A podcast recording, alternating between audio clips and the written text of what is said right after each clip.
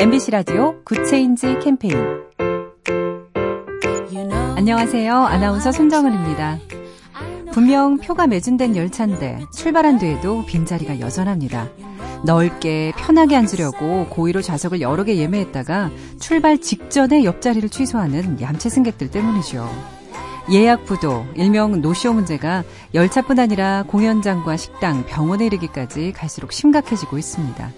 이 때문에 위약금 기준도 강화되고 있는데요. 이번 달부터 열차 승차권 위약금 발생 시기가 출발 1시간 전에서 3시간 전으로 바뀌었습니다. 물론 위약금이 문제가 아니죠.